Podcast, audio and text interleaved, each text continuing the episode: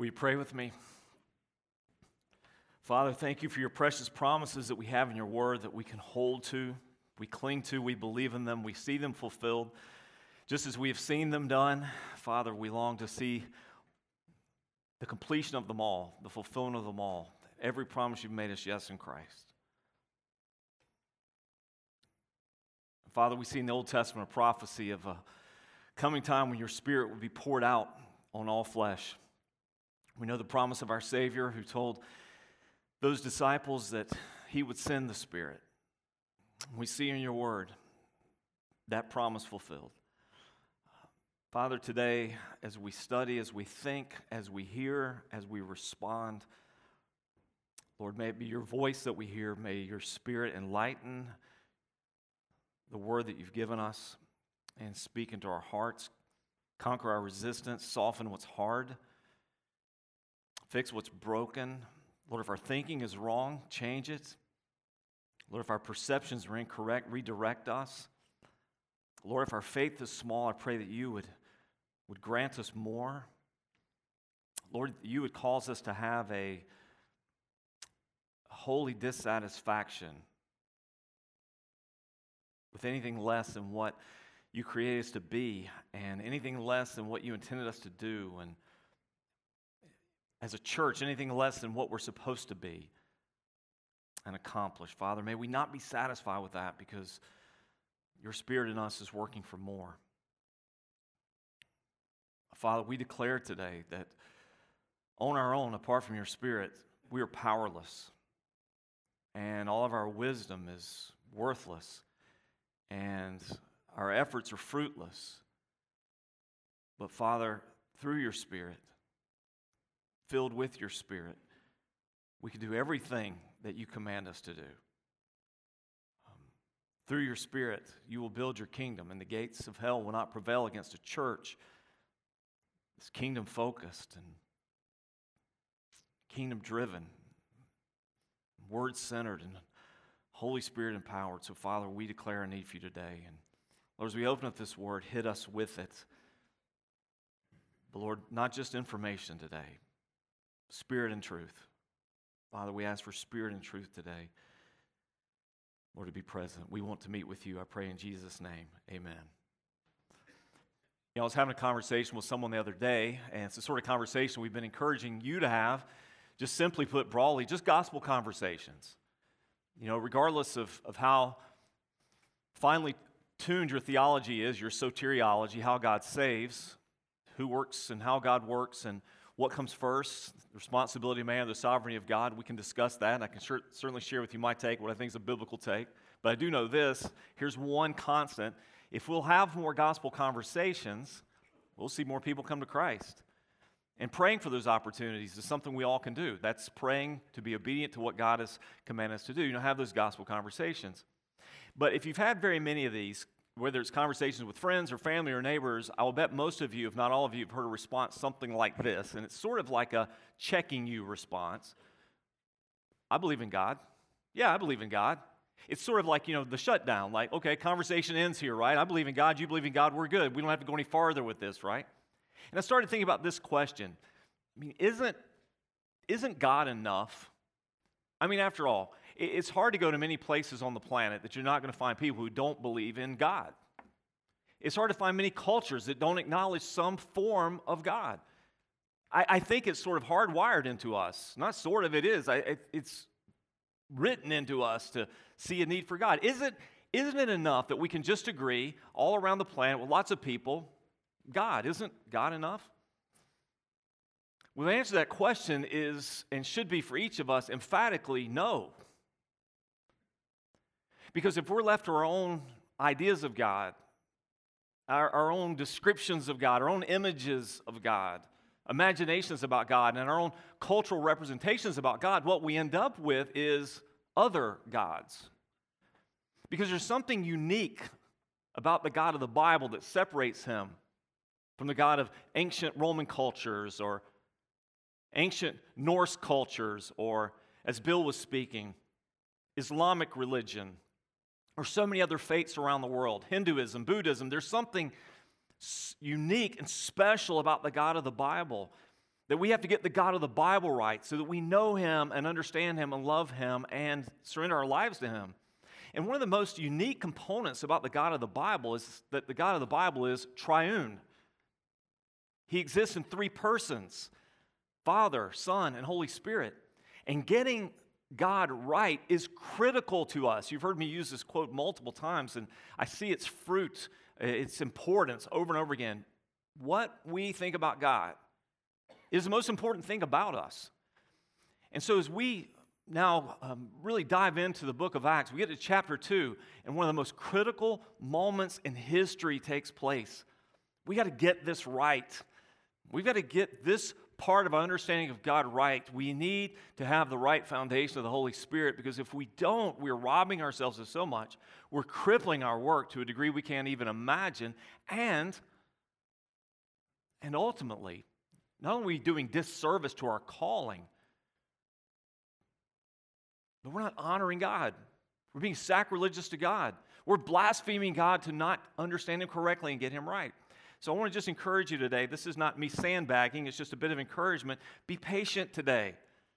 It's important that we don't fly over some of these things. It's important that we don't rush through them too quickly.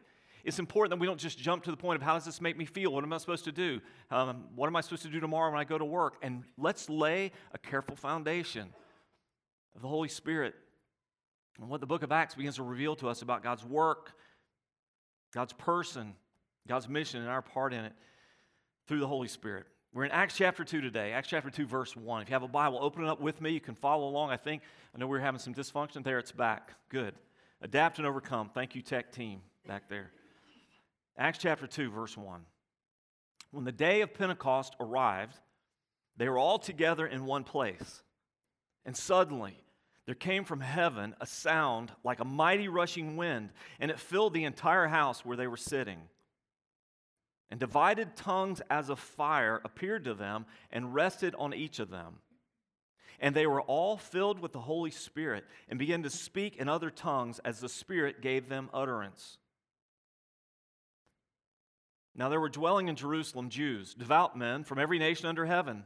And at this sound, the multitude came together and they were bewildered because each one was hearing them speak in his own language.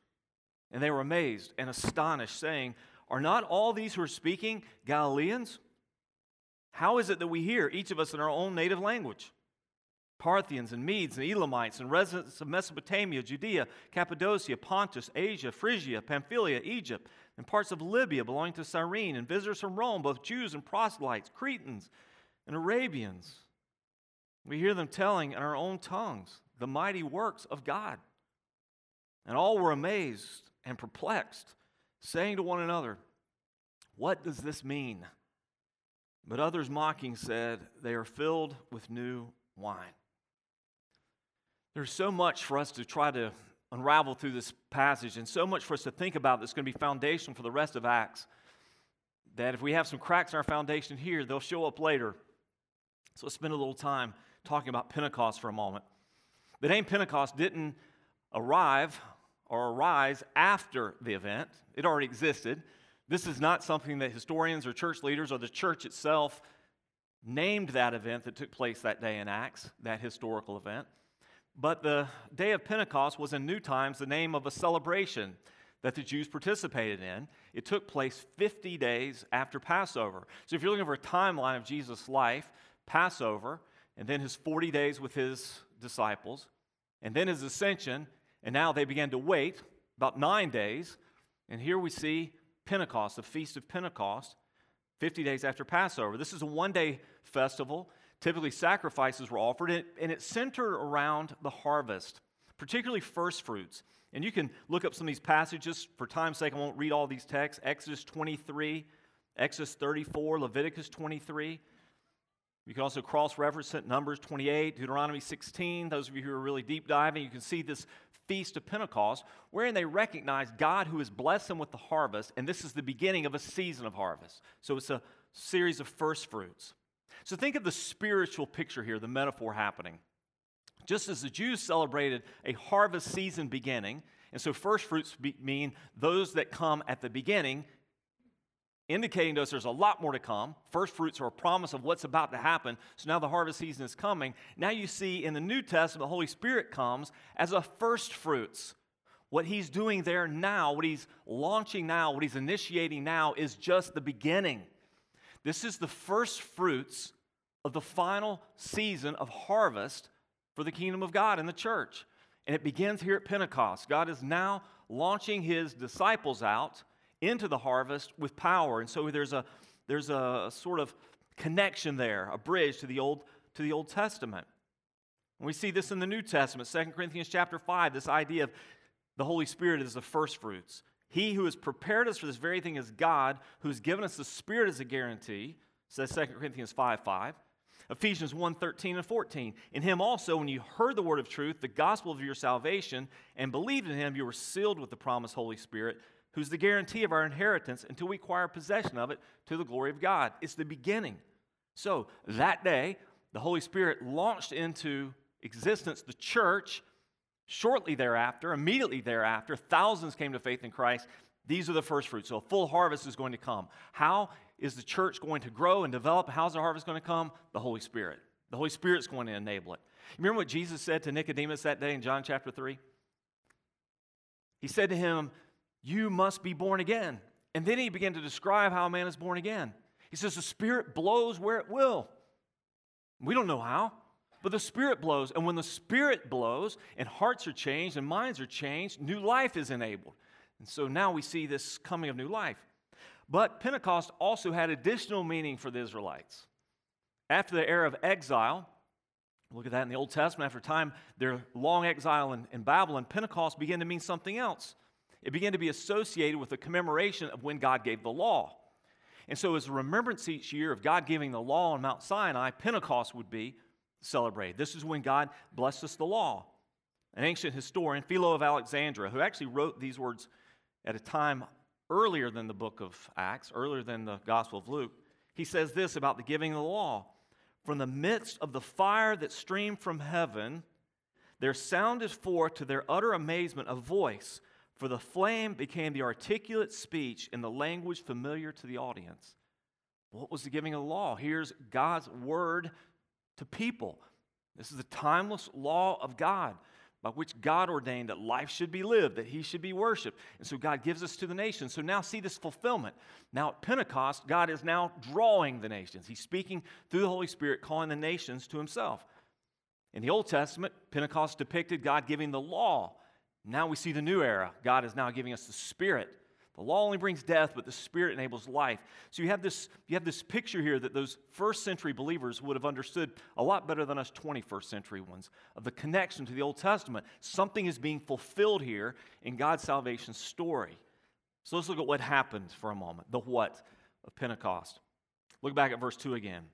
Some key words just for a moment. Notice these key words. And suddenly there came from heaven like a mighty wind. It filled their entire house where they were sitting. Divided tongues as of fire appeared to them and rested on each of them. And they were all filled with the Holy Spirit and began to speak in other tongues as the Spirit gave them utterance. So here are the key things to sort of focus around. Suddenly, suddenly, this is not human. This is not manufactured. This is not manipulated. In fact, the text even gives us some details here. What were they doing when the Holy Spirit fell on them? They were sitting, they were waiting. Now, this is not passive waiting, this is obedient waiting. And I, and I, read one commentary that said the language of prayer in Scripture is always standing or kneeling, not sitting, so they probably weren't praying, but I think that's reading a bit much into the text. This much I think we can rightly infer. And we talked about this last week the convergence of the promises of God, the sovereign will of God, and our obedience and our praying. We pray these things because God has promised these things. And God, who's promised the end of these things, also promises the means to accomplish those ends. And the means that we accomplish the promises of God, the plans of God, is by our obedience and by our praying. So I would surmise that these men, this not just men, men and women, these 120 that had gathered, knowing that Jesus had promised them that he would send his spirit to them, knowing that power was going to come, were seeking it. They're praying for it, waiting. But they don't manufacture it, they don't manipulate it. Suddenly it comes without notice, and God falls on them. And then you see these words like, as of. This wasn't just wind blowing. The best way that Luke knew to describe this was something like wind began to blow.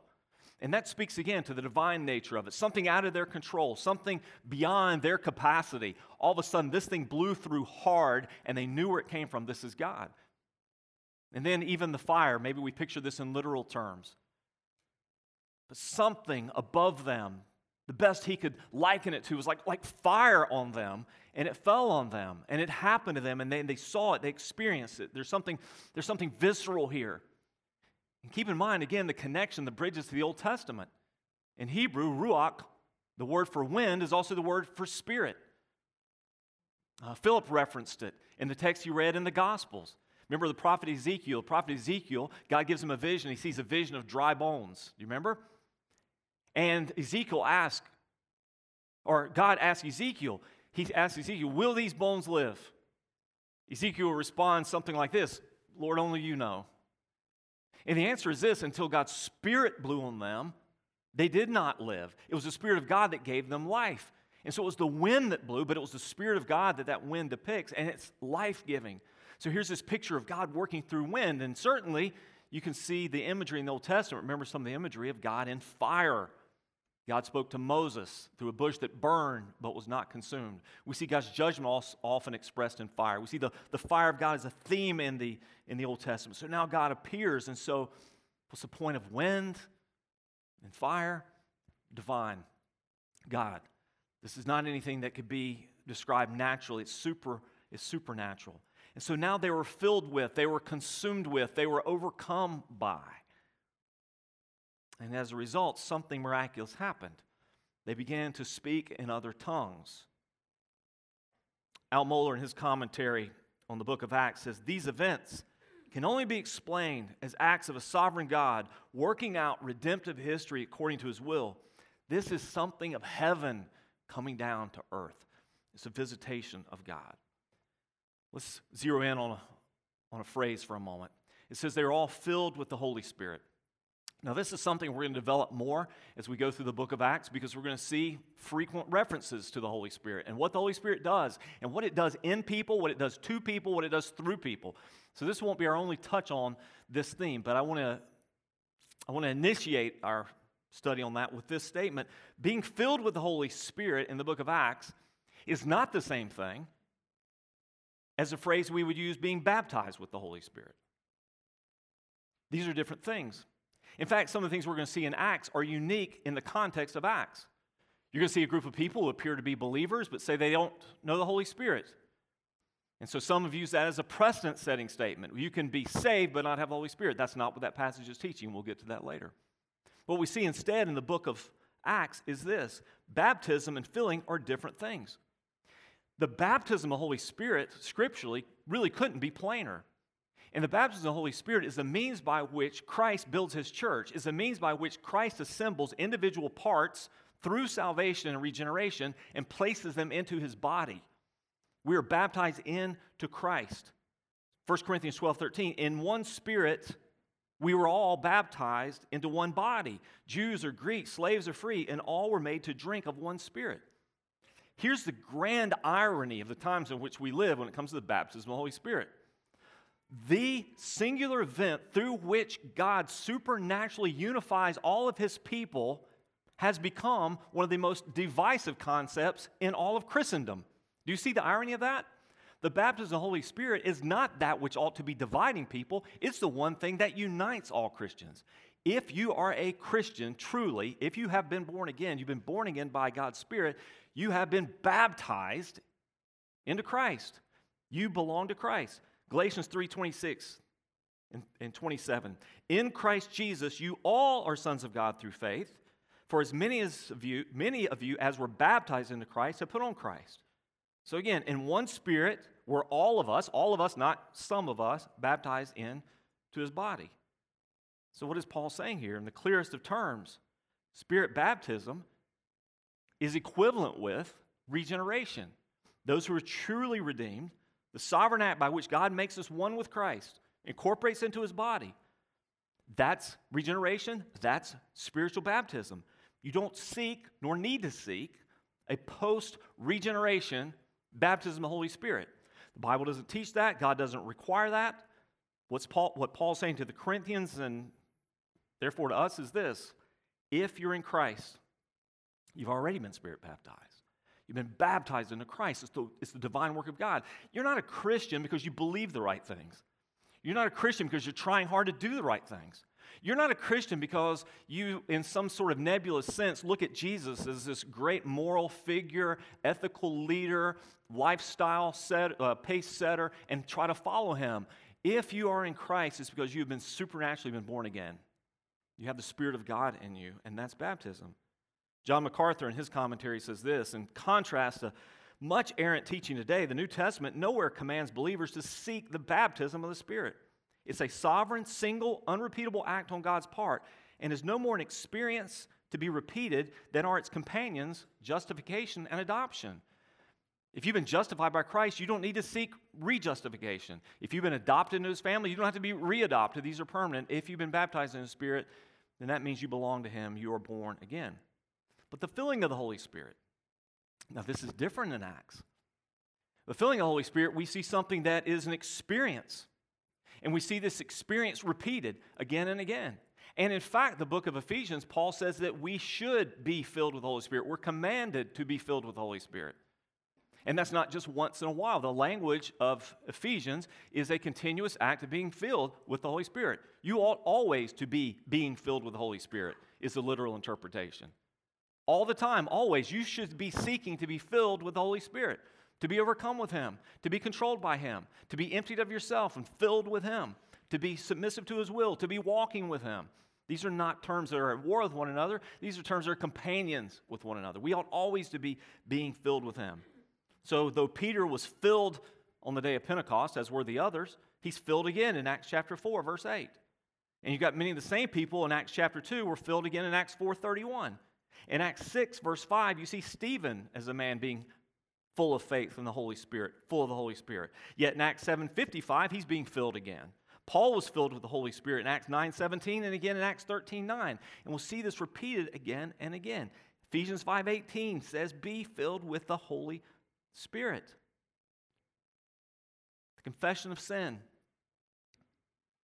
desire for holiness, the surrender to God's will, the walking faithfully with Him, all these things are components of walking by the Spirit.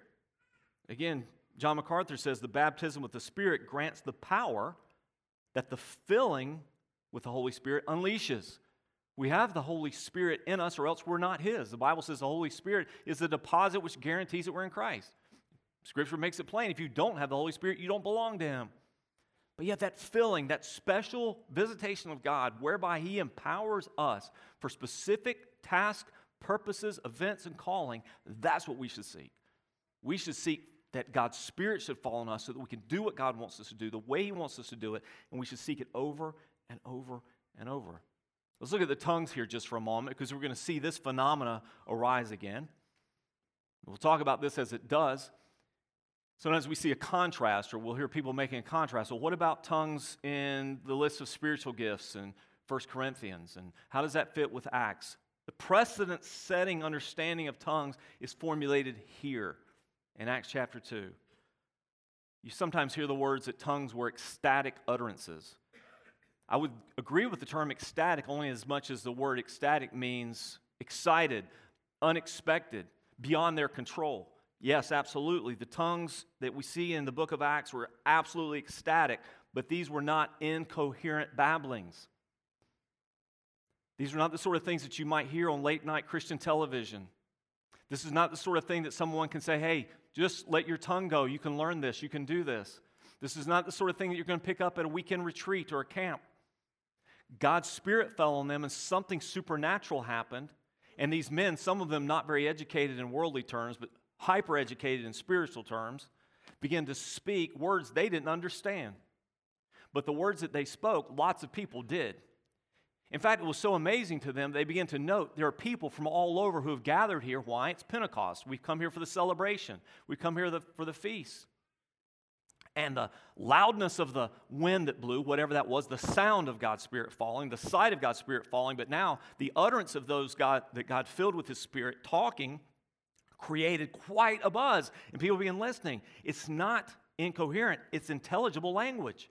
And again, the scripture couldn't be plainer here. I'm not pointing out anything that scripture doesn't say. It's not opinion, it's inarguable.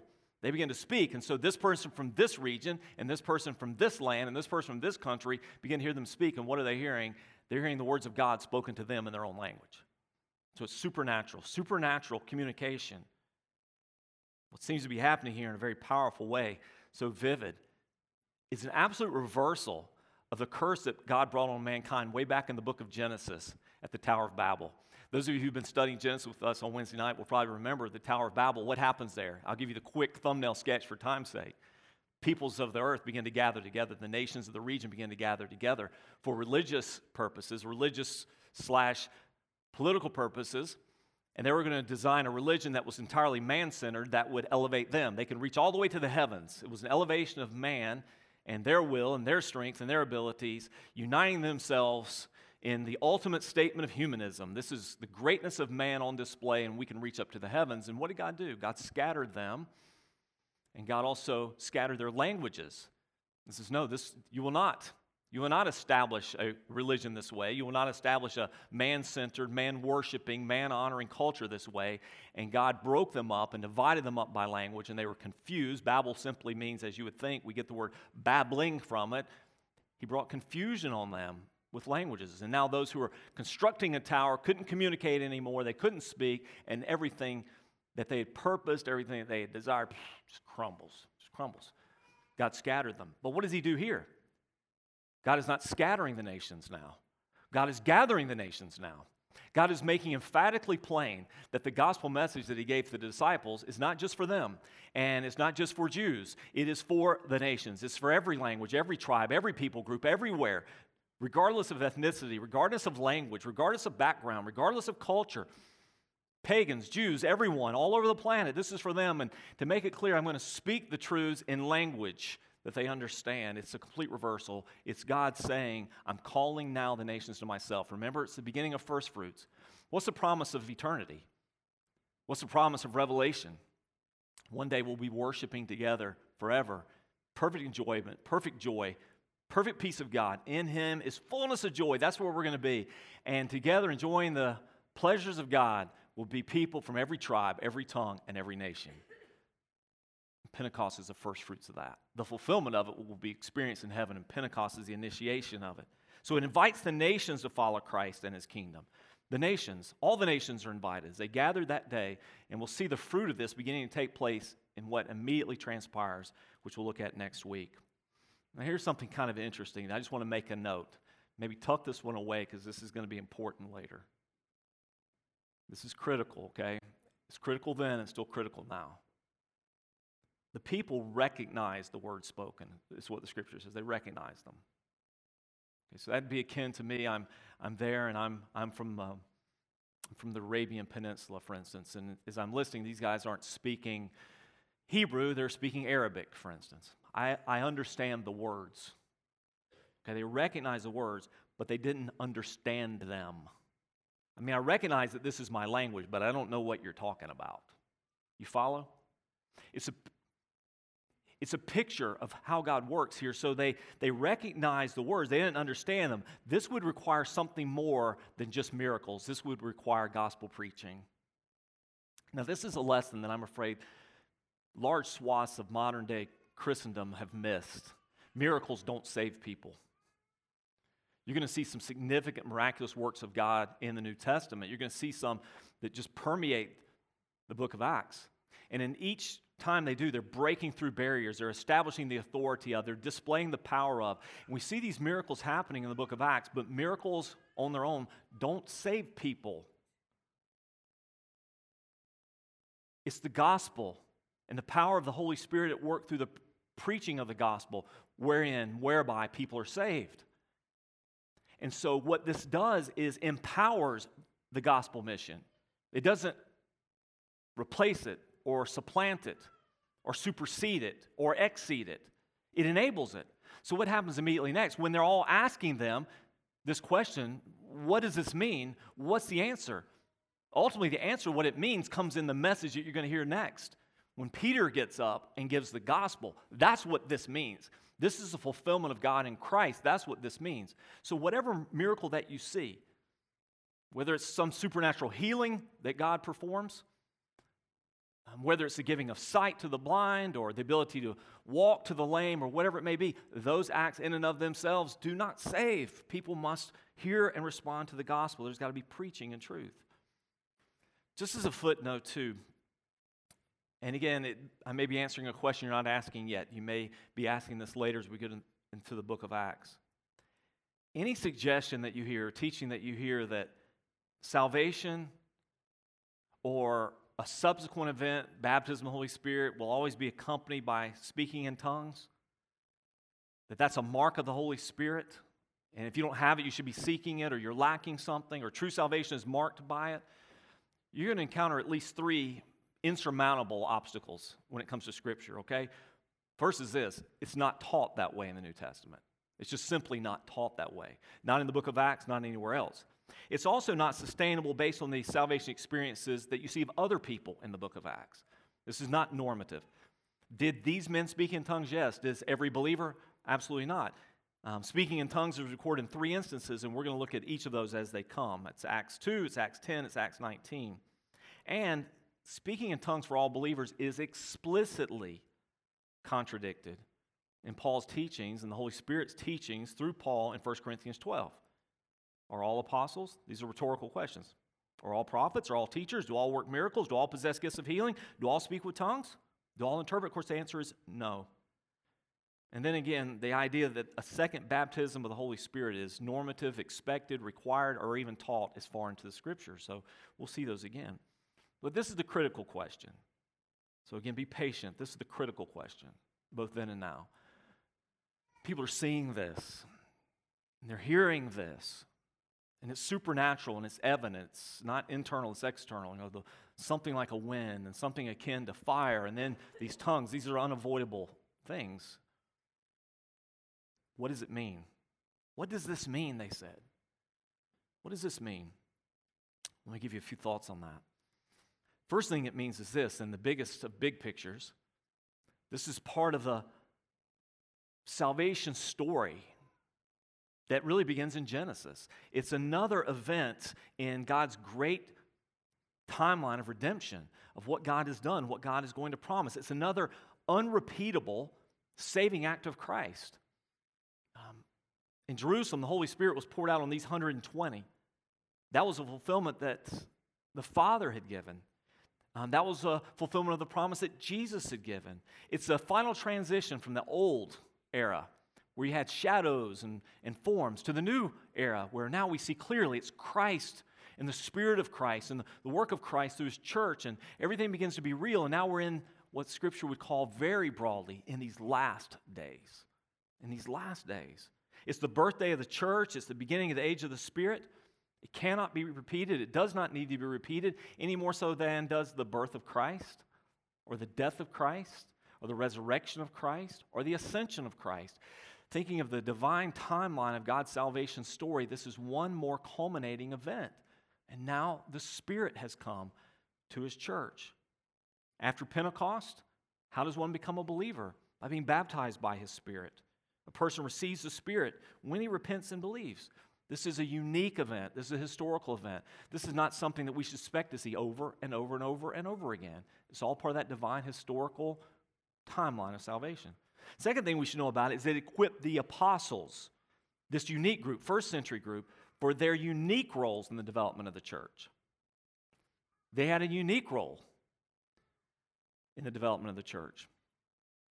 They were the first proclaimers of gospel truth. They were the first witnesses of his resurrection. They were the first givers of what would become scripture.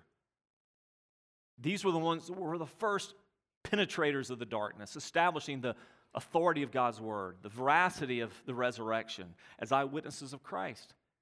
And some things happen in that first century that I don't think are normative or will be repeated.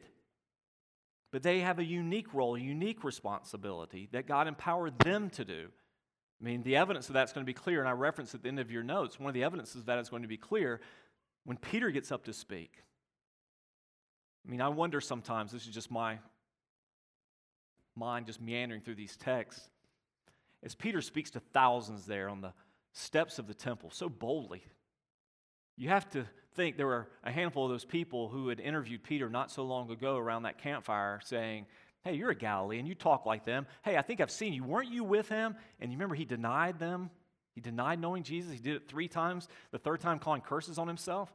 Can't you imagine some of those people listening to pre- Peter preach at Pentecost saying, Who is this guy? This cannot be the same guy. They were supernaturally empowered, and later they would do miraculous things. But it's not just the apostles and their unique role. And this is a point where I wish I had a little bit more time that we could hammer this out a bit because I want to make sure we get this. And I don't know if this is an issue that you have or uh, maybe a little hitch in your understanding of the book of Acts, but I encounter it sometimes with individuals, so I'm assuming it may affect some of you. Sometimes there's this, it, if not conscious, at least subconscious sense that we're not exactly on the hook for the same commands or the same expectations or even the same mission of the early apostles. You know, I, hear this argument come in different forms sometimes that wasn't that Great Commission really just given to, to them? I mean, weren't these commands to go to all nations and make disciples, um, teach them to obey everything that I've commanded you? You know, lo, I'm with you always to the end of the age. That, that was really mostly for them, right? I mean, it's not really us, that's apostles. And the answer to that is yes and no. Obviously, they had a unique role. And as I shared with you last week or a couple weeks before, the specific role of these apostles is not a repeatable thing. Those who were personally with Jesus, those that Jesus personally chose to represent him and launch the church, yes. But when the Holy Spirit came, part of the prophetic promise of the Holy Spirit is that God would pour out his Spirit on all flesh and all would prophesy. Now, we, in our mixed up, crazy, pseudo Christian age, have lost the definition biblically what prophesy is. Prophesy doesn't mean you, know, you can call this 1 800 number, I can prophesy to you about your future or that I'm going to write articles about you know, which nation is going to invade Israel first and, and how the end of times is going to be and what the next red moon is going to be or whatever. Prophecy is the declaration of biblical truth. And when the Holy Spirit came, God's Spirit enabled all of His people, young and old, male and female, everybody everywhere, to prophesy. That everyone can now speak of the truth of God, that knows God, that's been transformed by God. So it inaugurates a new era of the Spirit that equips all believers so, yes, the Holy Spirit called out and equipped and empowered and did miraculous things through those first group of apostles. But there's also a new era of Holy Spirit empowering that is for every believer everywhere. Now, you, should, you, you probably know if you studied much of it in the Old Testament, not everybody that was a follower of God uh, or part of what we might call the people of God received the Holy Spirit in the same way. I mean, here's a good example, a good case study is Numbers chapter 11. This is with Moses. Now, Moses did. Moses certainly had the Spirit of God at work in him and, and the Spirit of God's power all around him. And here's what happens in Numbers chapter 11, verse 24. So Moses went out and told the people the words of the Lord. And he gathered 70 men of the elders of the people and he placed them around the tent, the tent of meetings. This is tabernacle. The Lord came down in the cloud and he spoke to him and he took some of the Spirit that was on him, that was on Moses, and he put it on the 70 elders. And as soon as the Spirit rested on them, they prophesied. But they did not continue doing it. What does that mean? That the Holy Spirit would visit for his purposes intermittently by his own sovereign will and empower those he wanted at the times in which he wanted to do the things he wanted them to do. Now, two men remained in the camp, one named Eldad, the other named Medad, and the Spirit rested on them. They were among those registered, but they had not gone out to the tent, so they prophesied in the camp. And a young man ran and told Moses, Eldad and Medad are prophesying in the camp. Like, dude, they shouldn't be doing that, right? That's only your job. And Joshua, the son of Nun, the assistant of Moses from his youth, said, My Lord Moses, stop them. But Moses said to them, Are you jealous for my sake? Would that all the Lord's people were prophets, and that the Lord would put his spirit on them. Think about that for a moment.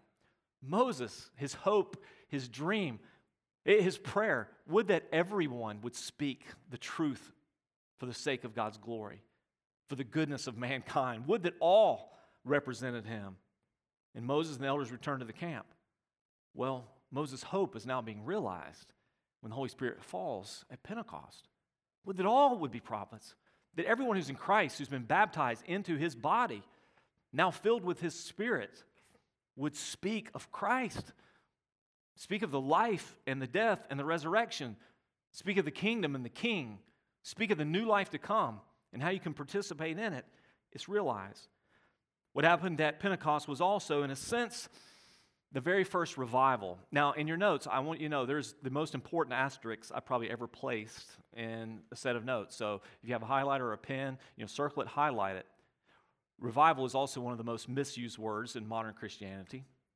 Revival is not that event that takes place if you were in church 40 years ago from Sunday to Sunday, if you were in church 30 years ago from Sunday to Wednesday, if you were in church 20 years ago, Sunday and Monday night only, or a Saturday evening, Sunday morning conference. You can't schedule it. It doesn't happen. You don't program it. It can't be manipulated, it can't be controlled. When, when I say revival here, what I'm talking about is a unique manifestation of God's Spirit wherein or whereby God enables his people to do something specific for his sake. It's not inconsistent with, it's consistent with the scriptures, but it is a unique empowering of God, special times, special places. This is by far the greatest of those, but we will see further accounts both in scripture and also we know in history of when God has visited his people in special power. When God's Spirit visits and empowers the message given, the truth of the gospel, when God begins to create in us genuine holiness through repentance, the shedding of the old and the putting on of the new, boldness and obedience with the gospel, when God begins to work in certain ways, incredible things happen. What implications there for us?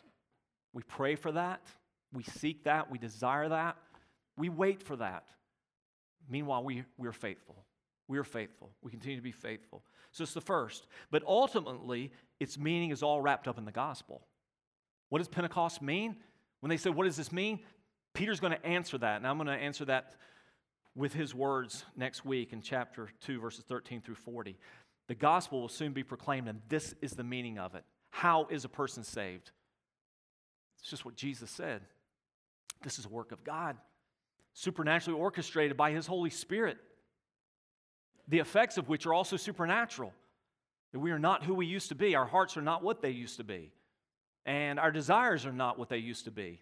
And our ability is not what it used to be, but God, who saves us, gives us both the will and the ability to do what pleases Him. There's the Holy Spirit in us. And so we'll talk about how the Holy Spirit both causes and creates salvation, but also causes and creates sanctification because it's our guarantee of glorification all the way to the Father. So, without Pentecost, then, if this event doesn't happen, what could we say? How crucial how important was this moment? Without Pentecost, there would be no mission of the church. There'd be no preaching, at least not effective preaching. I mean, there's always going to be people talking, bloviating, sharing opinions, but there will be no powerful, Christ focused, empowered, Holy Spirit driven gospel preaching. There'd be no miracles, because these miracles aren't because of Peter or James or John, they're because of the Holy Spirit. There'd be no worldwide church because this is when the church began. And Jesus would not be true.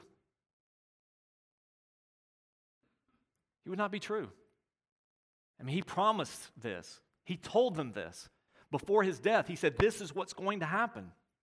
Can you imagine that Jesus' death and Jesus' resurrection will be invalidated because the Holy Spirit doesn't come? No. This is the critical moment. So, what's our conclusion to this as believers today? What about me and you? Well, because of Pentecost, we know that we also have God's abiding presence. He said He would send the Holy Spirit, He promised that. Holy Spirit's not a force, by the way. I was reading this troubling uh, survey that's been done across Southern Baptist life, actually evangelical life. It wasn't just Southern Baptist, but evangelical. You know, evangelical loosely means, at least theoretically, people accept the Bible is written. People believe that the only way to God is through Jesus Christ. So there's some fundamental beliefs that would establish what it means to be loosely evangelical, and that covers a lot of denominations. But it was shocking the percentage of people who claim to be evangelical who believe things like this: God created Jesus, or Jesus was the first person God created. That, that's a heresy of the first degree. Um, we'll talk about the Trinity more as we move through, but the Father, the Son, the Holy Spirit have always existed. God, in his triune reality, is a pre existent God, Father, Son, and Spirit. Or that the Holy Spirit is an impersonal force. This is just a way of describing God's power at work. Holy Spirit is not an impersonal force that we direct or, or manipulate or, or that simply flows through us. The Holy Spirit is the third person of the Trinity, deserving our honor, our respect, our, our worship, The Holy Spirit is God's presence with us, the Spirit of Christ, the Spirit of God, the Holy Spirit with us. We have that abiding Spirit. Because of Pentecost, we too, write this down, we have supernatural power. And maybe you should put in parentheses, at least we have supernatural power available to us. I guess if there were one point I would want to establish about the preaching of Peter, the preaching of Paul, the preaching of Philip, the preaching of Stephen, these great sermons that we see in Acts, we should not credit the response to the great skill, the oratory skill, the persuasiveness, the charisma of these speakers. Okay, this is, this is, this is supernatural. This, this is God at work. This is God speaking through them. This is God making the message fall hard on people. This is God breaking through. This is God changing minds, God changing hearts. God's doing the miraculous, God causing the word to spread. We also have supernatural power to accomplish this. And fundamentally, here's why I believe this Jesus said this. When he gave the Great Commission, it was bracketed by, by two promises. Lo, I'm with you always to the end of the age. And when he told them to go and make disciples to the end of the age, this work has not yet been completed. The supernatural work of God to make disciples among all nations has not yet been completed, or else our mission would be done. We would no longer be here. We still have that power to accomplish the mission. It's not just a first century power, it's not just a first century church that ought to be supernatural or spiritually power, powerful. It's a modern church. We have supernatural power. Because of Pentecost, we too can seek and receive the filling of the Holy Spirit. That God's Spirit would renew us, that He would fill us again, that He would enable us again to do something remarkable, to speak powerfully, to stand boldly. We need to be praying for that. Our times are changing, aren't they? The culture around us is shifting, isn't it? We need to pray and seek the Holy Spirit's filling that we might be faithful to the task, that we might be successful with the mission, that we might be able to accomplish what God has commanded. And because of Pentecost, every spirit baptized believer takes part in, is responsible for your role in the Great Commission. You will be my witnesses. When you receive power, you will be my witnesses, Jesus said in Acts 1 8. You will be. You will be. When you and I look at Pentecost, we don't look back dispassionately at a history lesson, as fascinating as it may be. We don't look back just simply as scholars trying to unravel difficult biblical texts. We look back and say, Thank you, God, for sending your spirit. Thank you, God, for baptizing us into Christ. Thank you for making us one family, one people. We believe in one Savior, one King, one Lord. We share one common faith, the gospel that we have received that we now share with one another. And we are united together in one baptism. We've got a mission, and that mission requires Holy Spirit power. We were called to live a certain life. That life requires Holy Spirit power. We're called to be witnesses. We're called to be disciples. We don't do that without the Holy Spirit. So we pray and we seek that. Again, the evidence there's Peter standing there, lifting up his voice, addressing them. That's the Holy Spirit that made Peter that way. Did he obey? Was he faithful? Sure. But it's the Holy Spirit working in him that transformed that person into that person. May it be so of us. I'm going to ask you if you'd pray with me this morning, just you know, wherever you are. His Word, His Spirit, today demands a response from us. Will you ask of God to reveal to you by His Spirit even now? What do you want me to do? What, what do I need to seek? What is it you want to do in me? What do you want to do through me? Pray and ask God that. You know, sometimes our model of church is unhelpful in that we get to the end and we hear God's word proclaimed and, and God's Spirit is speaking to us. and we're in such a rush to leave because that's the end of the service, right? We're done. It's time we go home. That we don't respond. And real worship is bound up in response. There's a rhythm here revelation of God to us and our response to it. Listen, I shared some of these things with you. Here's my guess. Some of you in this room who've used the title, descriptor of Christian in your life really wonder if it's true because you've never seen any power in it. Never seen any power in it. I'm not talking about power to do miracles or to heal somebody. I'm talking about the power to overcome sin in your life, to live the new life, or even to want to. I mean, you might pass a pop quiz on basic beliefs, but could you testify that the Spirit is at work in your life? That the Spirit of God assures you that you belong to Christ, that the Spirit of Christ in you is shaping you into the image of Christ? That, that the Spirit in you is making you uncomfortable with sin, worldliness, or just wasted time? That the Holy Spirit in you is stirring you up to something bigger than you for His sake? For His kingdom's sake, for His glory? Have you experienced the power of the Holy Spirit? Holy Spirit's a transforming spirit. He doesn't simply dwell in us, He changes us, He renews us. Are you truly in Christ? Examine yourself to see. Maybe some of you are sitting here this morning and you've never heard anything like this before at all. I want you to know that true Christianity isn't just about trying to fix some behavior in your life, trying to clean up some rough spots. And it's not just simply about believing in the right set of facts or arguments. It goes way beyond trying to do good things and be a good person or, you know, all that. And it goes way beyond a generic belief that there's a God out there somewhere. Being a Christian truly is supernatural. It's when the Spirit of God grabs hold of you, convicts you of sin,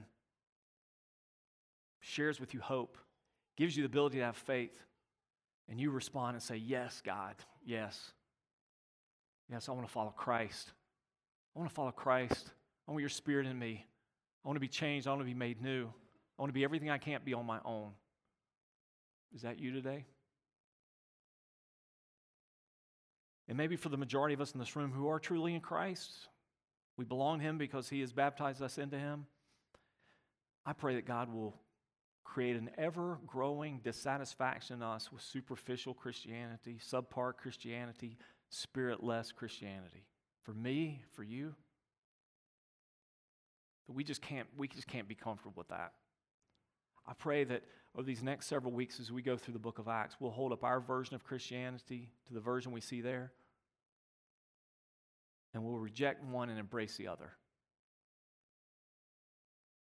Recognizing that God has not changed and his desires have not changed, his spirit has not changed, his mission has not changed, his purposes in the world have not changed.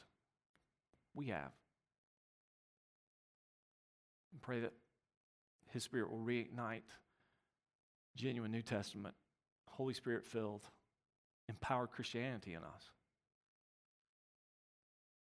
Ask God what He wants you to do, how He wants you to respond. Father, you are sovereign and you're good.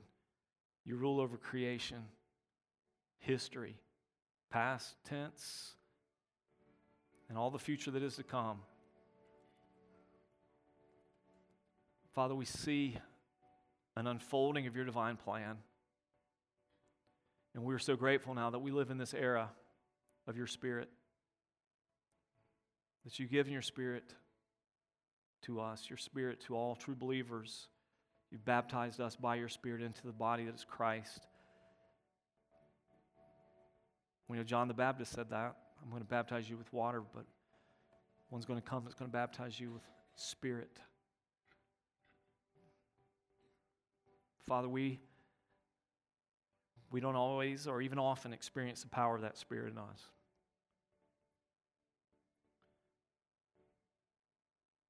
Perhaps it's because we're not walking in the Spirit or your Spirit is not a contentious spirit. to fight with us, to impose your will on us. Father, perhaps it's because we don't desire it. We're comfortable as we are.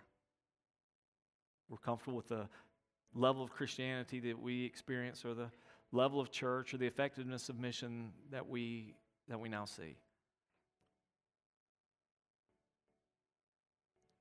Father, I know that we're not in a waiting stage anymore. We're not sitting in that upper room waiting for something to happen, waiting for your spirit to do it. We're in the obedient stage to go be witnesses. We know your Holy Spirit's there. Lord, we pray for filling. I pray for filling in me that would drive out all the parts of me that aren't consistent with the parts of you you desire to create in me. A sort of filling that supplants self sufficiency with Holy Spirit power. Um, a sort of filling that doesn't create arrogance, but confidence and boldness in the gospel, in your protection, in your providence, in your mission. A sort of assurance that no word is wasted when it comes to sharing the good news, that you're out there, you're doing, you're working. Lord, I pray for something personal, I pray for something collective for us. And Lord, may, maybe it starts today with just a desire for it, a seeking of it. Lord, if there's anybody in this room who's not been baptized into your spirit, I mean, just doesn't have Christ, they haven't repented, they haven't turned to you for salvation, they haven't heard received the gospel that gives them new life, life to the full, and eternal life with you. And Father, I pray that today you would create that desire in them to say, I want that. Give me that. Give me you, God. I want to know you. I want to know Jesus. I want the power of the Holy Spirit in me. I want a new life. Pray they respond. Father, it's awesome to think that because Jesus ascended to your right hand, ever interceding for us, right there, we get to come with you boldly before you boldly. And that we have right here your presence, your Holy Spirit, to do everything you've commanded. Wow. That's awesome. Lord, be glorified in me, in us, and in your church. I pray in Jesus' name. Amen.